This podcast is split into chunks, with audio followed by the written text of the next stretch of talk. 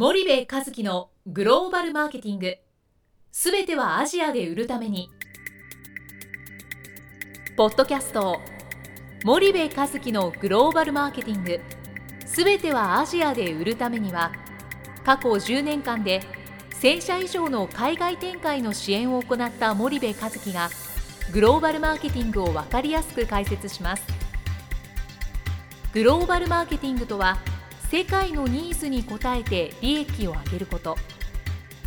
アジアで売るためにはものづくりプラスグローバルマーケティングを武器とした戦略を持たなければなりません。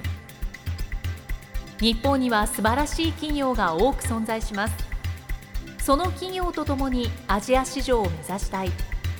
再びジャパンアズナンバーワンと呼ばれる時代を作りたい。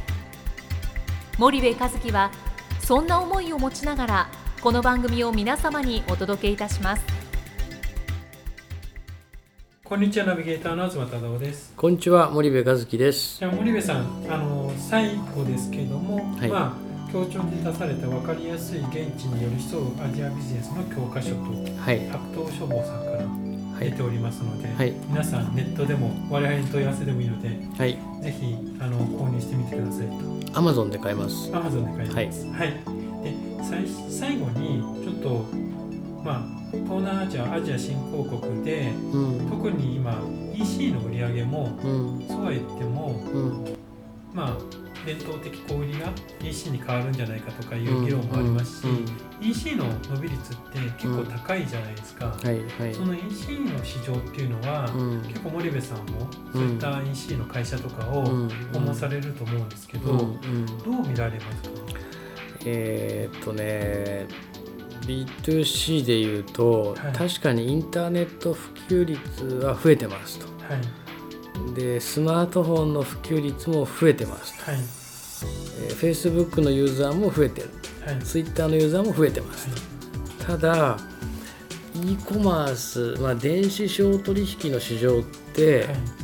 コンマ何パーセントなんですよね。うん。どの ASEAN でも。でそう考えると中国のようなあの世界観はまだ ASEAN にはないっていうのはうん一つ現実としてあってで特に食品日用品のカテゴリーで言うとはい。コンマ何パーセントでおそらくそれが一番最初に伸びるとするうんとアパレル系かうん。まあ書籍系みたいな。で食品日用品系でもペットフードとか、水とかっていうものはネットの利用があるけども、うん。そうじゃないものは結構厳しいみたいな。るほどなるほど。なで近代小売と伝統小売の間に電子商取引っていうものが割って入ってくる。いわゆるオフラインの近代小売伝統小売があって、うんそこにオンラインの e コマースっていうものはい。がこう入ってくるっていうのが自然の構造なわけですよね。はいはい。けど日本でもまだ、えー数パーセントじゃないですかアジアでいうとコンマ何パーセントとかなんですよね。だから今今現状でじゃあ商売になるかっていうとそんなことはなくてはい例えばフィリピンでもそのモールに行って買い物をするのが楽しいんですよねまだ。だからネットでこちゃこちゃ買ってっていうとこまで成熟してない。でベトナムなんて皆無でインドネシアはまだちょっと厳しいみたいな。はいはいそんな状態ではあるんですよ。ただ中国はって言ってましたけど、うん。中国はちょっと事情がかなり違いますよねうん。中国は。だからあの現状がじゃあ ASEAN にあるかっていうとそんなことはないと。ただポテンシャルはまだあると思うんでね。簡単に簡単に中国はどんな感じで捉えたら、中国は、はい。えーっとそのまず物流インフラとか決済インフラが昔に比べたらだいぶ整ってきましたよね。でえーっとそれやっぱアリババの、アリババ、タオバオ、T モールここの、まあ、影響が非常に、えー違いですよね。でいやタイとかでもね、えーとそのスマートフォンのね、はいえーアクセスとかって36%とか、まあ、マレーシアでも21%とかあるんですよ、うん。その一部の SMT とかシンガポールマレーシアタイ。はい。ここはやっぱ高いですよね比較的ね。うんうんでも VIP に関してはコンマ何パーセントだし、まあちょっとこれからウォウォッチだと思うんですけどねまだね、ただあのそれを業界の先駆者がこう作り上げていくわけなんですけど、はい。結局ね僕ね向こうの e コマースのね経営者とかにも会ってもね聞くんですけどねそのファンドから何十億何百億集めてる e コマースの会社も ASEAN にいっぱいあるんですよ。はい。でそういう会社がバンバンバンバン広告投資してで e コマースで買いましょうモバイルで買いましょうってやるわけじゃないですか。はいでその広告投資が市場を活性化させて市場を作っていくわけなんですよね。うんうん。そうするとその下で潜んでるそのベンチャー企業が市場トップ1、2ぐらい勝手に作ってくれるんで、うん。自分たちの商売も、まあ、いわゆる同時に大きくなるみたいな。はいそういうのは、えー非常に多いですよね。はいただ e コマースだけやって儲かる市場ではないけども Facebook をそのいわゆる商品ページを Facebook で持つっていうのはどこのメーカーもやってますからね。そうですね P&G だってやってるしネスレだってやってるしユニリバだってやってるし、うん。どの国も ASEAN の Facebook ページ商品 Facebook ページを持ってますからうん。そこはやっぱり非常に重要ですよね。インドネシアで5000万人ぐらい確か Facebook ユーザーいましたからね。うん日本で多分1400万人弱ぐらいじゃないですかね。あそんなに違うんですね。はい。とまあ EC の直接購買に対してのうん。はまだまだ早いけども、うん。そのインターネットの SNS と呼ばれるものは、うん。結局まあプロモーションうんの一環としても欠かせないものになっているとうんいうことなんですかうん。ね。うん。そうですね。なんでやっぱりまだまだモールに行って楽しんでっていうのが大きいですよね、うん。そのモールに行って楽しんでっていうのはどういう感じなんですかね。要はですねイオンモールみたいなのがあるわけですよね。はい。その現地や現地の、うんうんうん。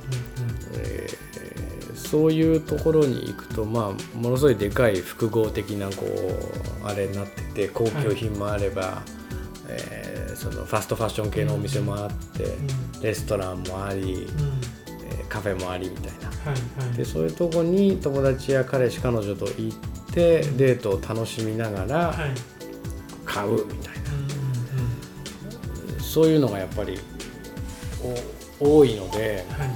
なかなかじゃあ EC で買ってみたいなで僕も相当 EC で買いますけどはい。あの楽天プレミア会員ですけどねあ プラチナ会員だったかな。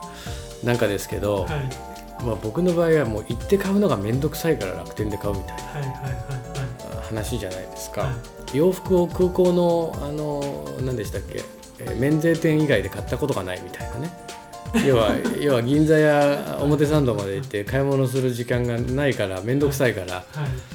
あの出張の帰りに空港で買うみたいはいはいなでもしくは出張の移動中に楽天で注文するみたいな。さんはちなみに楽天は、はい。では何を買う全然話が変わる。いや僕はあの洋服は楽楽天か ZOZO タウンで買いますかね。はい。ZOZO タウンで買う、うん。楽天か。楽天か ZOZO みたいなあと最近あのあれ気になってるんですよ。あのなんだっけいや僕ななんだっけってあのそこの社長と何回か飯食ったことあるんで忘れちゃいけないよ。あのあれです。CM やってるじゃないですか。 BUYMA。ン BUYMA BUYMA。はいはい。はい BUYMA とかね。はいはいなんですけどそれはアジアではやっぱりまだリアルで買いますよね。うん。だからそこは一つ大きな違いがあるんですけどでもただいずれいずれ EC のあのシェアっていうのはやっぱり大きくなってくるはずなのでただ今すぐじゃあそこだけで儲けられるかっていうとなかなかそうじゃないですよというのが、まあ、ASEAN の状況だと思いますね。そうするとやっぱり EC は EC でうん、まあ見とかなければいけない。いけない。うん、だけれどもやっぱり今の現状の、まあ、言っていない TT っていうところのオフラインうん。の重要性っていうのはうん。うん特に VIP、まあ、ベトナムインドネシア、うん。フィリピンあたりでは非常に重要なうん重要です。こうやって中長期的にはい例えば向こう10年見ても、うん。向こう10年だったらうん。どう思います向こう10年で数パーセントか、うん。だって実際に e コマースの会社訪問したしたするんですけどね、はい。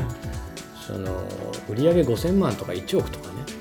まだそういうレベルなんですよ。スタートアップ。スタートアップ。したてみたいな、でそういう会社がううぞうむぞうにいて、うんファイナンス1億円2億円ぐらいやってますよはい。で一方でその国のトップ企業みたいなところは100億200億のファイナンスやってるんですけどまだ売上10億いってないとか。で結局その100億円200億円のファイナンスできるような会社って、シンガポールかタイかうん。マレーシアにしか存在してないんですよね、うん。VIP には存在してない、まあ、あとインドはあまりにも市場がでかいんで、欧米のファンドがアーリーステージでそれぐらいドーンとお金50億ぐらい突っ込んでる会社っていうのはありますけどね。はい。けど売り上げがそのいわゆる、えーエクイティファイナンスやったファイナンス金額を超えられてないんですよ、ですからあの厳しいですよね、うん。で広告打って打ちまくったらじゃあそれだけあの売り上げが跳ね返るかっていうと、なかなかそれも厳しいのでまだ、もう少し時間かかるんじゃないかと思いますけどね。わかりました。そしたら最後にあの、はい。この本を出されて、はい。まあ、ぜひ皆さんにも読んでいただきたいので、い。田辺さんからはい。一言お願いします。はい、えー現地に寄り添うアジアビジネスの教科書 Amazon で森部和樹って打ってくれたら出てくると思いますんでぜひ、あの私の単調のあの、えーアジアで儲かる会社に代わる30の方法と合わせて買って読んでいただければですね、はい、えー幸いでございます、はい、えーよろしくお願いします。はい、じゃあ森部さんありがとうございました。はいありがとうございました。本日のポッドキャストはいかがでしたか？番組では森部和樹への質問をお待ちしております。ご質問は podcast アットマーク spydergrp.com ポッドキャストアットマークスパイダー grp.com までお申し込みください。たくさんのご質問をお待ちしております。それではまた次回お目にかかりましょう。